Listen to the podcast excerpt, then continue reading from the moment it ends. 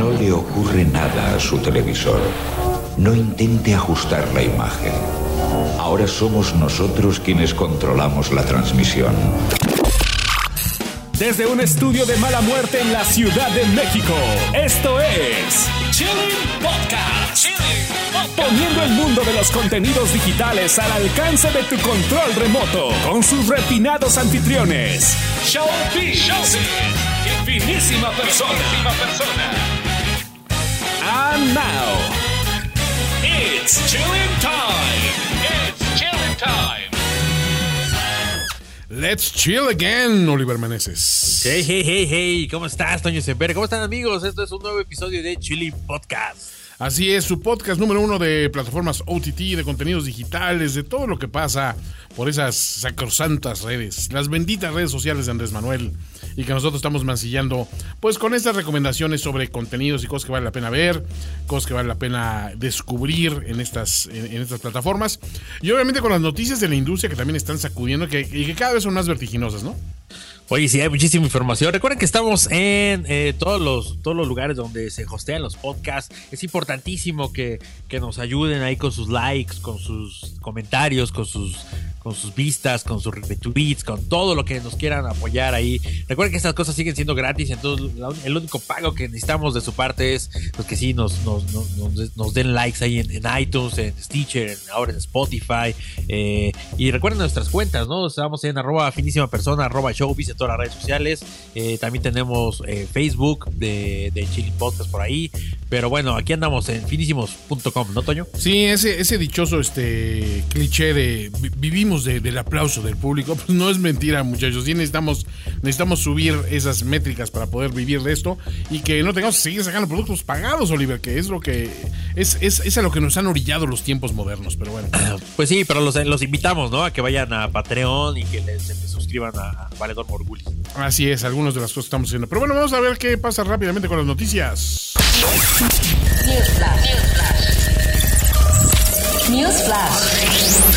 Pues Broadway HD recibió un premio Webby, una nominación al premio Webby para el mejor sitio de streaming. Es una plataforma, ya habíamos hablado de ella en alguna, alguna vez, ¿no? Sí, es, es, el, Netflix para los teatreros, digamos. Eh, es donde se han, sea, es como el, repositorio de, muchas de las propiedades, cuando, cuando están bien filmadas de, muchas obras de Broadway eh, y que ahí vive, ¿no? Entonces, eh, se ganó la nominación al Webby Award para el mejor eh, sitio de streaming, junto con Hulu, HBO, Masterclass y lo que se hizo, lo que se hizo para la última elección de CNN. Así es la, la, cobertura especializada en redes, ¿no? Que es precisamente algo, algo distinto al broadcast normal. Se van a anunciar los ganadores el 23 de abril y va a haber una ceremonia de premiación el día 13 en Cipriani, en Wall Street. Sí, yo, yo estoy suscrito a Masterclass y está, está bien padre, ¿eh? Sí. Ya tomé un montón de clases. De curso ahí. ¿no? Está padre, ¿no? Sí, sí, sí, llevo como 20 clases. Este, las últimas dos que tomé es de Neil Gaiman y de Jodie Foster. Ah, muy bien. Y ya, ya no aprendo nada, pero están bien padres tomarlas. Sí, porque aparte el elemento anecdótico es muy padre ahí, ¿no? O sea, y es, sientes como si, este, como si estuvieras compareciendo algo que debería costar más de lo que te cuesta, ¿no? Sí, sí, la verdad sí, porque o sea, ya en el gran esquema de las cosas no es tan caro y pues tiene cinco o seis horas de gente súper top en sus carreras que, que, que, vale la pena escucharlos. Oye, Kenny Ortega firmó un trato de varios años con Netflix. El productor y coreógrafo conocido por High School Musical va a producir esto que se llama Anti-Claus, un musical basado en la serie de libros. Sí, también tiene otra que es, este, bueno, Kenny Ortega es un estos íconos del, del, espectáculo, ¿no? Del entretenimiento. Es como Toño Berumen. es como muchas cosas juntos, porque es productor y él empezó de joven siendo eh, coreógrafo. Eh, recordemos que él, hizo la coreografía del, para la película Dirty Dancing, por ejemplo, o la de Furious Weller Day Off, o Pretty Pink, ¿no? Estos mega clásicos. Eh, y, si, y si rentan por ahí o ven la, la, película de Michael Jackson, la última, la de DCCs, sí. pues él era el productor de esa de ese, de ese tour que, que no fue. Entonces, es, es un monstruo este, este tío y pues, letra con varias series en su, en su, en su, en su firma de trato con Netflix. Y aparte de Anticlos, va a sacar Julie y los fantasmas. Ah, sí, Julie and the Phantoms, comedia musical. suena, divertida porque son los, los Phantoms, es un grupo de eh, juvenil que llevan muertos 25 años. Ok. Entonces, y son, y son realmente son fantasmas. Y son fantasmas. Entonces, puede estar, puede estar divertida esta. No, no, se sabe si van a ser series o películas, todavía no, no hay tantos datos, pero es de lo que firmó Kenny Ortega. Oye, pues ya salió el nuevo sistema operativo de Roku, el OS 9.1, pero ya no se considera una plataforma neutral. Eh, porque en los, este, o sea, antes como que ponía a todos en, el mismo footing, ¿no? Digamos, o sea, en la misma categoría, en la misma jerarquía, a través de los canales que tú vas sumando a la plataforma y en el Roku Search como si no promoviera nada por sí mismo. Pero ahora tienes una, un feature que automáticamente se va a las producciones de, Roku Channel y los, y los canales de televisión, ¿no? Y un menú de navegación que ofrece otros productos. O sea, Roku entra al negocio de ya somos también un, un, canal de distribución, ¿no? Sí, eh, no hay, no hay, obviamente no hay Roku Originals, todavía no están en ese no Tardan no, pero no harán, pero sí están privilegiando pues lo que sean sus deals por delante, ¿no? Entonces la, primera plataforma, o sea, el, homepage, digamos, o la parte más importante de la navegación, va, a ser, va a ser a través de todo lo que te ofrezca Roku, a través de sus deals, y ya por ahí más escondidillo, este pues vendrá todos los add-ons channel, ¿no? Que es pues donde se nutre la gente que va comprando, este, pues más bien sus, suscripciones y que las van eh, pues llevando a través de la vía Roku. Y esa es noticia relevante para la gente que tiene el Roku legal, no los que aquí de. No, pues cada vez estoy metiendo en un canalito nuevo y pásame 150 pesos por, por WhatsApp y yo te lo mando. Bueno, vamos a ver qué pasa en los gatos, Oliver. Netflix. Netflix. Pues van a empezar con un, este, un medio impreso, ¿no? Sí, hay dos noticias de. Bueno, la verdad, las tres son noticias fuera de la red, ¿no? Fuera del browse de, Netflix. Uno es eh, en físico, lo que le llaman allá Brick and Mortar, que es un teatro. El otro es una estación de radio. Y este es un, una revista. Mm. Entonces, es como es como volver otra vez a los medios tradicionales, ¿no? De las tres maneras. Sí, está bien así con una, aproximación de, varios frentes. En este caso, este, esto es un, un, un, semana, no sea semanaria la, producción, pero el título tentativo es Wide, ¿no? Y se sí. a la, a, la, a la editora Chris Smith, que es veterana de la cobertura de Hollywood en Vanity Fair. Sí, eh, yo creo que obviamente van a pushar. Obviamente esto está hecho para mover todos sus contenidos, para mover todos sus estrenos. Yo creo que va a ser una, revista ligera, como un poco lo que era Premier, quizás, ¿te acuerdas? Claro. La gringa. Eh, sin, sin, sin, sin, entrarle tanto a la industria, sin entrarle tanto. no es Hollywood Reporter, no es Variety. Este, yo creo que estará en este mundo más más como People, más como InStyle, más como esta Premiere, ¿no? Donde es como más de, lifestyle, exacto. Sí, mucho lifestyle y sobre todo para pushar, porque es, algo que le va a amanecer ahí en, la bajo puerta pues, en todas las para los Grammys, para los Emmys, para los Oscars, para los Tonys, para todos los, o sea, va, a ser su manera de pushar eh, contenidos y, y, que la gente conozca otras cosas de las propiedades de Netflix, ¿no? Eh, otra cosa interesante es que también compraron el famoso Egyptian Theater de Hollywood, que este es un, este es un, este, un cine muy, muy clásico, construido en, 1922 eh, por, por Sid Grauman, ¿no? que es de esos pioneros del cine en Estados Unidos. Este, los famosos teatros de Grauman eran, eran pues, icónicos precisamente porque tenían un diseño y una estética y una temática muy interesante. ¿no? En este caso es, todo ambientado así en el, en el ambiente egipcio, ¿no? el, el famoso Egyptian Theater, pero también le ayuda para cuestionar de, promover sus propias producciones, ¿no? Sí, porque ahorita lo que, lo que todavía no está eh, finalizada esta compra, o sea, realmente se dio a conocer que había el deal sobre la mesa. Eh, el, este, la operación del Egyptian Theater es de parte de la Cinemateca eh, gringa. Entonces, que ellos también tienen pues, un, acervo importante de películas eh, y, el dueño de, bueno, el Chief Content Officer, el, jefazo de Netflix de los contenidos que es César Andos, es parte del, board, ¿no? De directores de, la Cinemateca. Entonces dicen que esta, esta lana, esta compra, esta posible compra, pues no solo le va a dar un pie en los cines y va a justificar todos los, los sistemas de, este, pues de proyección de de las cláusulas que tienen los Oscars y, cualquier otro festival. Claro. Eh, eh, eh, sino también le da lana a la Cinemateca para que pues, siga operando bien pues, su, su, curaduría y sus acervos este, históricos. Entonces, es como un win-win para todos.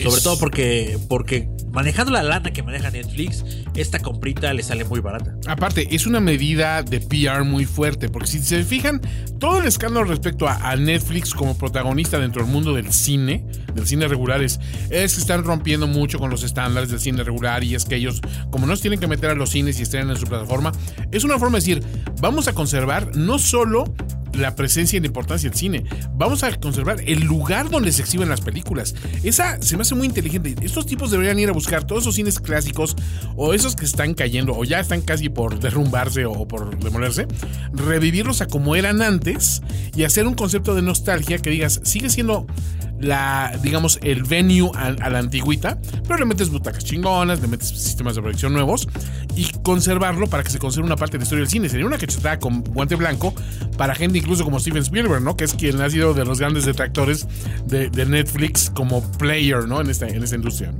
Sí, y el, y el teatro, este, el Egyptian Theater, es, es icónico. O sea, aquí se, se, han hecho decenas, si no cientos de, de premieres de películas históricas durante los últimos 70 años. Entonces, eh, pues eh, sí es como una super cachetada de, a ver, putos, ahí, les va esto.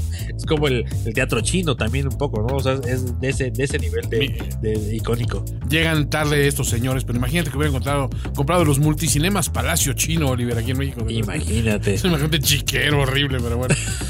Oye, también van a lanzar su estación de radio comedia, que esto técnicamente, vamos a ver, algo que ya existe, se llama Netflix is a Joke Radio.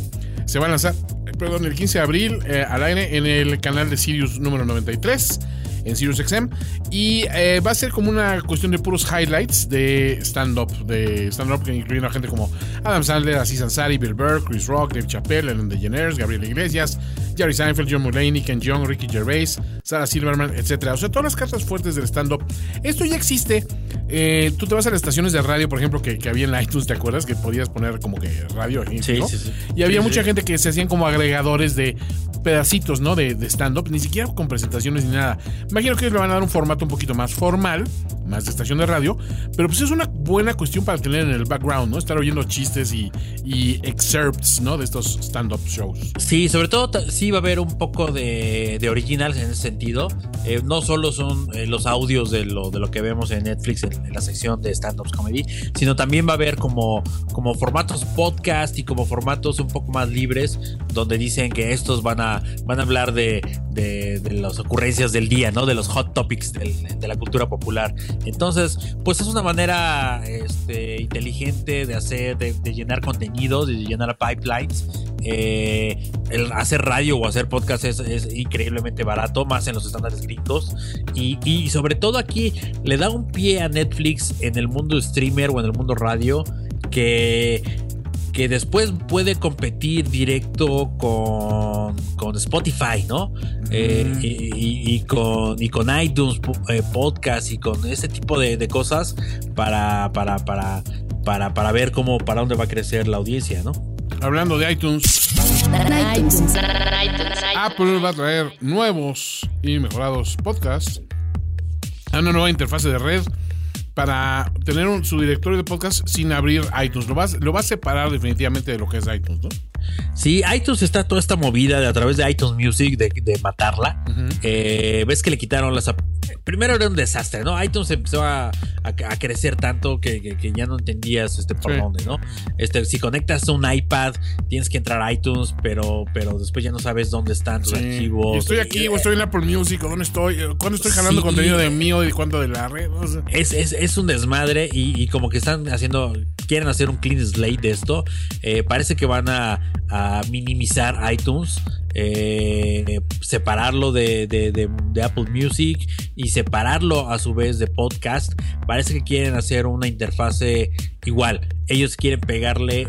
Han visto que el que lo que está haciendo Spotify funciona a nivel interfase. Entonces quieren acercarse un poco a esta interfase de, Spotify. Porque también Spotify está creciendo. Y más con la compra de, de Gauntlet Media, está, va a crecer muchísimo por la parte de los podcasts. Eh, ahorita Apple sigue teniendo la, el dominando el mercado, pero todo, todos los, la información del trade te dice que en no time, si Spotify sigue ese ritmo, va a ser, le va a ganar a Apple inclusive. Siendo que Apple básicamente inventó los podcasts, eh, eh, es tan, tan, tan tan fácil la, aplicación de Spotify y ya empieza a ser tan permanente en todo el mundo que tan ubicua que, que, le va a ganar el mercado. Entonces Apple quiere pues, pelear su, dominio en esto y diseñando una nueva interfaz exclusiva para podcast. Así es. Este, bueno, entre otras noticias tenemos algo del universo DC. Glenn Will de Game of Thrones será Bruce Wayne en Titans. Qué bueno, ¿no? Sí. Está bueno este casting. O sea, funciona bien, creo yo, ¿no? Este, el, el, el Friendzone mayor. Este, no, pero sí, y ese sí en Glenn, ¿no? Pues este. ¿Sí? Entonces yo me equivoqué de nombre. No, no, espérate. Sí, nada, es que yo decía, ¿quién es Glenn Will en Game of Thrones? Pero es Ian Glenn, es que faltaba el nombre. Es Él será Bruce Wayne en Titans. Ah, sí, sí lo puedo ver, ¿eh? O sea, obviamente eh, el personaje. Quienes no sepan, estamos hablando de Jorah Mormont en Game, of Thrones. Ajá. Sí, va a ser un, va a ser un Bruce Wayne, pues ya ruco, ¿no? Que ya está, este, pues eh, retirado, un poco retirado, porque aquí es este Robin convertido eh, casi casi Nightwing, ¿no? Que es el que es el Robin de Titans y pues lo van, les va a ayudar, según la sinopsis es que lo va a ayudar de lejitos en, que los Titans se conviertan pues, en los defensores de Ciudad Gótica. Bueno, todavía no tenemos cortinilla de Disney, pero próximamente ya viene nueva producción que, obligada por los tiempos. Este. Mm, pero también Disney, respecto a su, a su nuevo universo, anunció que podría haber un combo Hulu, ESPN Plus, Disney Plus. Sí, y justo hace. La información de Chile va al minuto, ¿no? O sea, de cuando acabamos el, podcast, este, el guion y empezamos a grabar. Puede haber cambiado. Ya cambió este. Acaba de terminar la, el evento de dos horas de Disney Plus. Se acaban de dar todos los, los, datos. Eh, va a costar 69 dólares. ¿Qué? anual. Ah, son, Sí, son como 7. Son 7 dólares eh, mensuales. Mensuales. Eh, si compras la compra anual es como de 5.9 dólares mensuales, algo así. Es solo el, Disney Plus. Va a salir, dicen, a muy finales de este año. Eh, y para Latinoamérica todavía va a faltar un año más. O sea, el rollout inicial es Asia, Norteamérica y Europa este, del oeste. Y después el resto de los mercados va a ser este, casi 6, 8 meses de diferencia, si no es que hasta 12 meses de diferencia. A ver si con VPN lo logramos. Eh, y pues obviamente presentar las primeras pantallas. Y pues esto es lo que más estás viendo Netflix en el mundo Disney ESPN, digo, Disney, eh, Pixar, Star, eh, Lucasfilms, este, ya sabes, de las propiedades de Disney Mostraron un montón de cosas. Empezaron por Star Wars The Mandalorian, ¿no? Que esa se espera que sea la primera en 2019. Un drama que ocurre después de los eventos de Return of the Jedi y antes de la llegada del First Order para reemplazar al Imperio, ¿no? Y aparte, pues situado en la cultura de los Mandalorians, esta raza guerrera muy cabrona, ¿no? Sí, y esta la hablamos en el otro. En el, en el, chile pasado, ¿no? en el chile, sí, este, o finísimos, creo. Eh, bueno, John Favreau, este, montón de dinero por, por, episodio. Intenta que tenga ese scope, casi, casi de las películas. Entonces, viene con todo. Quiere ser Game of Thrones con Star Wars, así viene. Sí, después viene también esta que no sabía y me gusta esta idea, eh, Rogue One Prequel. Eh, todos estos nombres eh, pues, de trabajo y Diego Luna va a regresar a su, a su rol como el espía rebelde Cassian Andor. Así es. También viene Star Wars The Clone Wars, la serie animada eh, regresa para una séptima temporada en Disney Plus con una orden de 12 episodios. Ido muy bien, ¿no? O sea, es, es una gran favorita de la, de- de la gente. Pero aparte, esto me llama la atención que a- al parecer la van a filmar como una, una docuserie, ¿no? Sí, sí, sí, sí. al- algo van a cambiar como para, para refrescarla. Este, y pues va, va a ir por ahí. También viene Monsters at Work, una serie animada basada en Monsters Inc. Y la serie te muestra lo que sucede seis meses después de la película original. Eh, habla de Tyler Tuskman, un ingeniero mecánico que sueña con trabajar en el área de bromas junto a sus ídolos Mike y Sully. Que bueno, que aquí regresan. eh, Sí, Billy Goodman. Crystal y John Goodman, Ajá, ¿no? Exacto, regresan todos.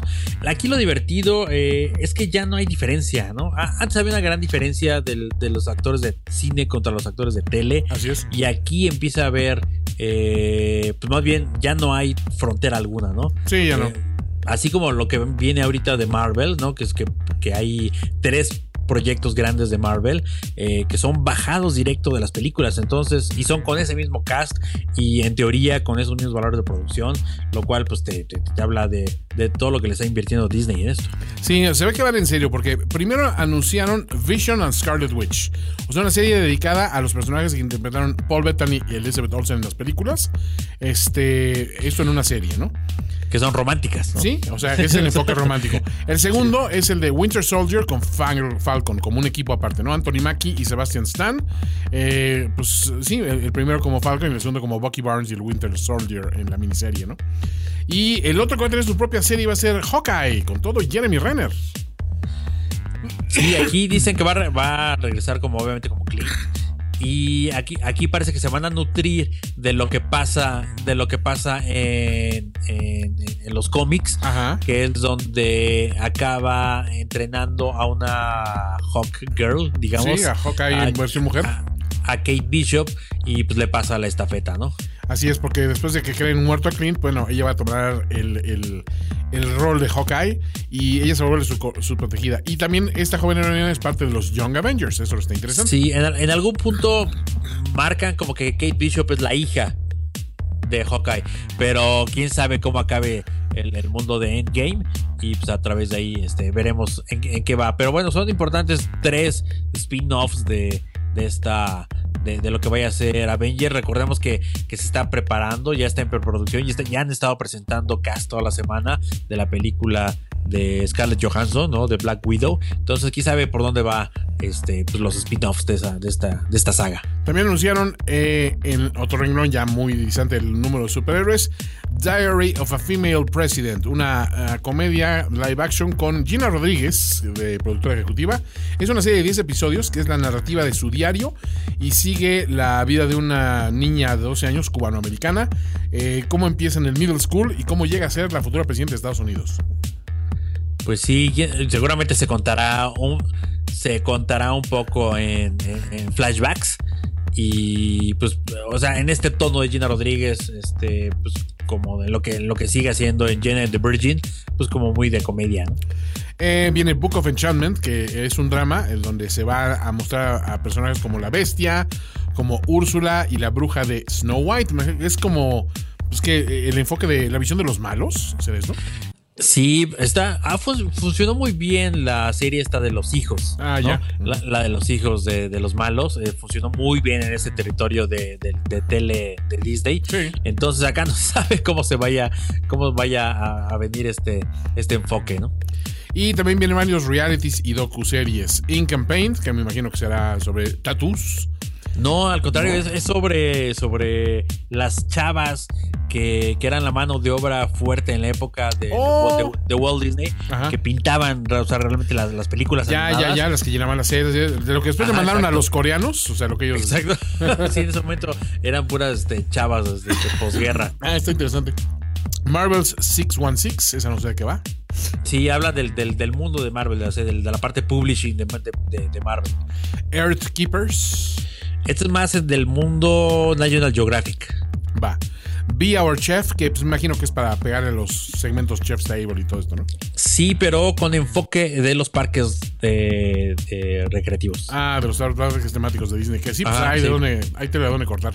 Cinema Relics, Iconic Art of the Movies. Que bueno, pues, Sí, ahí o sea, que habla- hablarán, sí, obviamente que la espada de, de los piratas del Caribe y que algún, eh, ya sabes, a- a- irán hablando como de cosas específicas de los props de las películas. Viene esta que se llama Encore, que imagino que Sí, será como de stage. De Este sí, este es, este, este es musical, este van a, van a recrear, es más reality o documentary. Eh, van, a, van a ir agarrando chavillos y los van a ir. eh, el- el- la sinopsis es como que hacen reuniones escolares y los ponen a. O sea, gente. Eh, super, Profesional. profesion- Ajá. super profesional los ponen a hacer eh, números musicales de las películas de Disney o de los, o de los musicales de Disney este, alrededor de, de- de- de ese tema. Me intriga que aquí se menciona un Marvel's Hero Project. Que mm, será algo rela- relativo a las series que tenía este Netflix, quizá, o, No, o es, o porque es muy, mucho wishful thinking de mi parte. Sí, no, esto es, esto es realities y esto es docus. Esto, Ah. esto es como, como, como otro tipo de, De enfoque.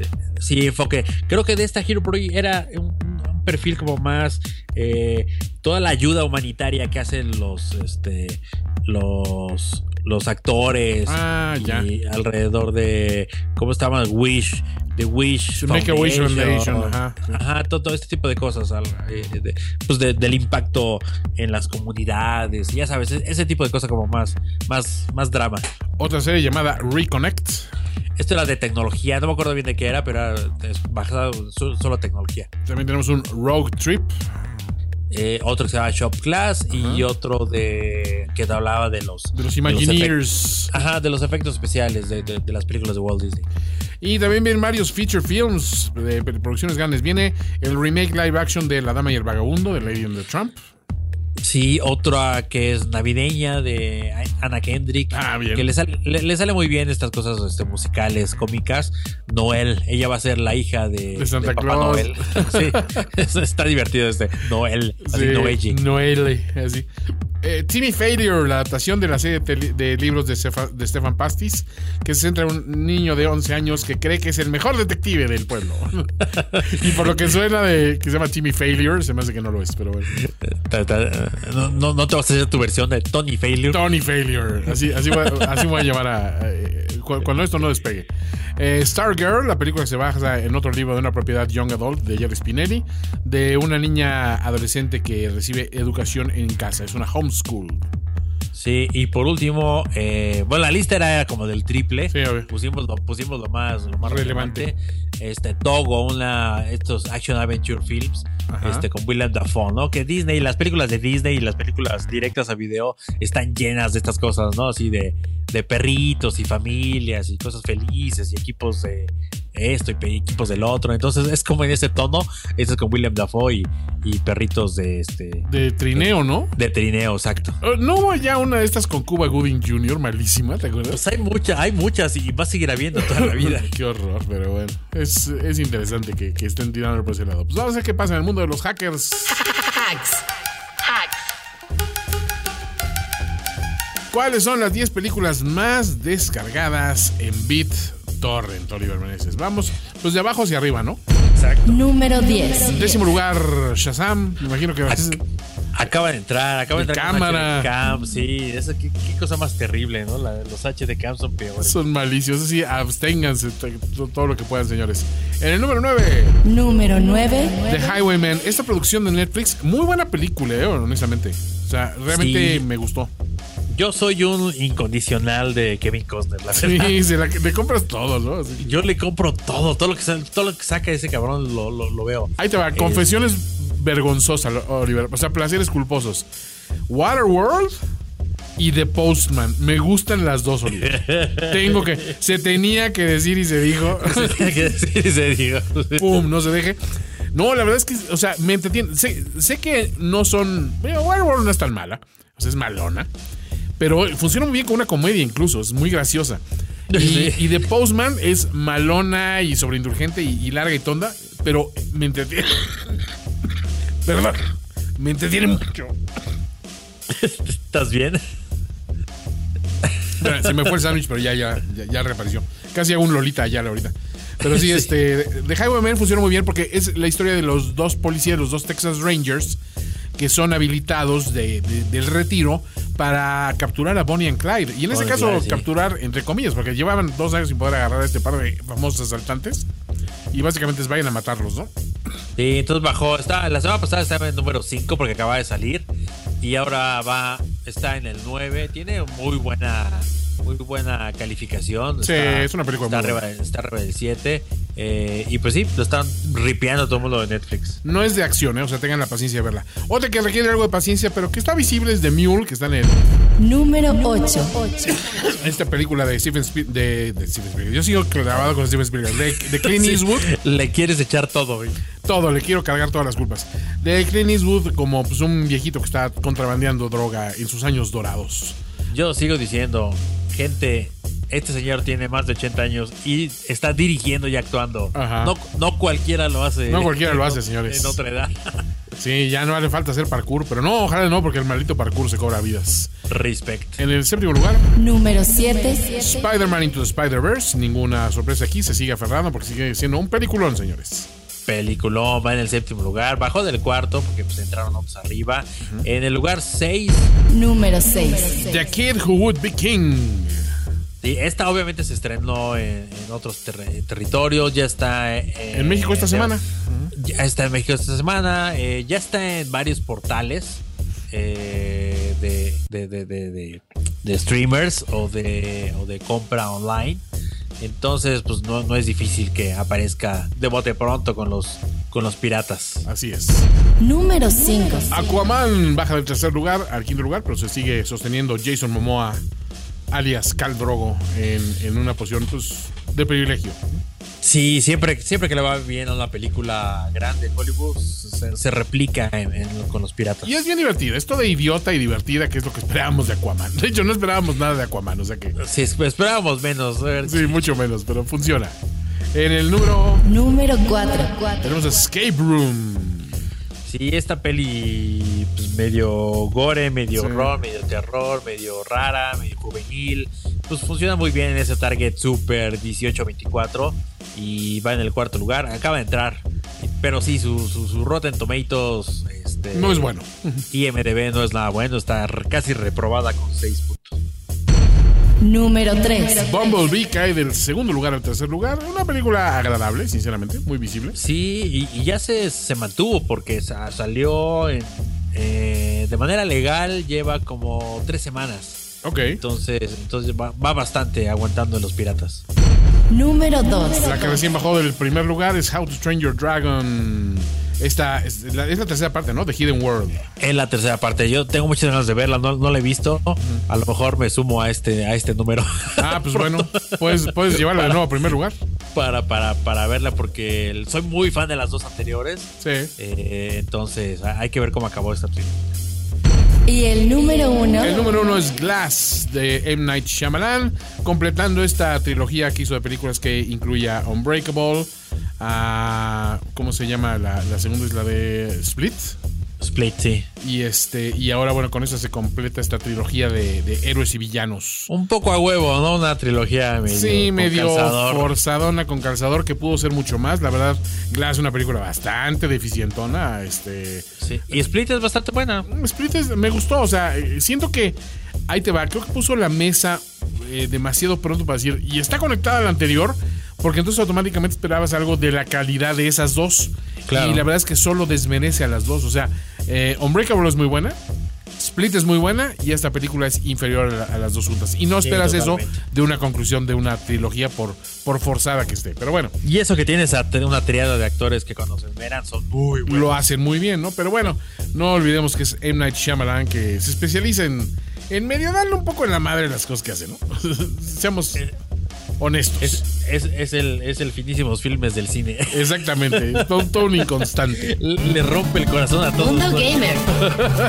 Mundo Gamer. Los gamers, Oliver, ya salieron. Pues el primer torneo de esports eh, para eh, Ring of Elysium Ring- en Ring of Thailand Elysium. Invitational. Sí, el, team, el team MDY se lleva eh, el, el- el máximo galardón, mayor. el premio mayor. El premio mayor, sí, sí, sí. Eh, Tailandia empieza a figurar en los, en los, en los, los torneos internacionales. Eh, este, este equipo MD, MDY va contra el campeón europeo y así sigue el, el- su Battle Royale.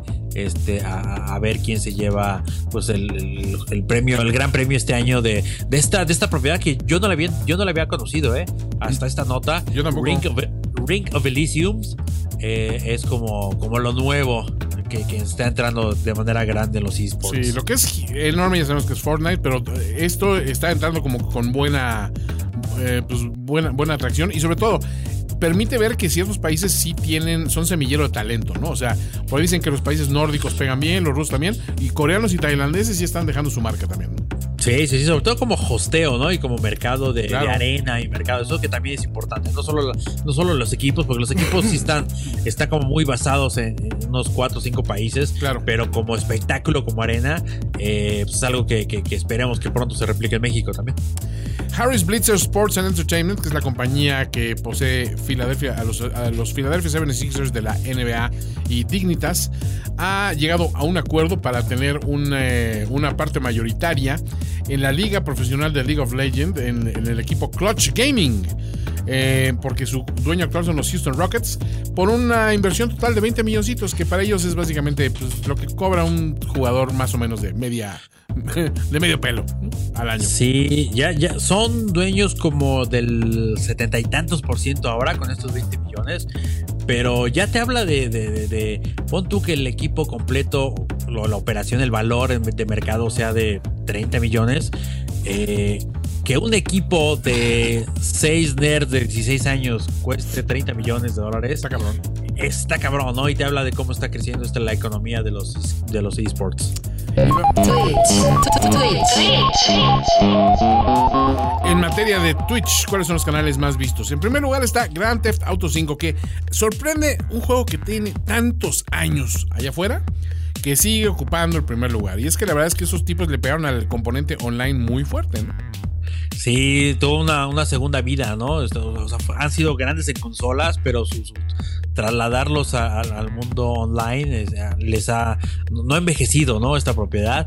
Y hablar de un canal de 149 mil espectadores eh, es, es una bestialidad, ¿no? Es, ya quisieran muchos programas de televisión, de radio, jale, revista, claro. este, sí, tener ese jale, esta- esta- esta- de, de audiencia bien específica, ¿no?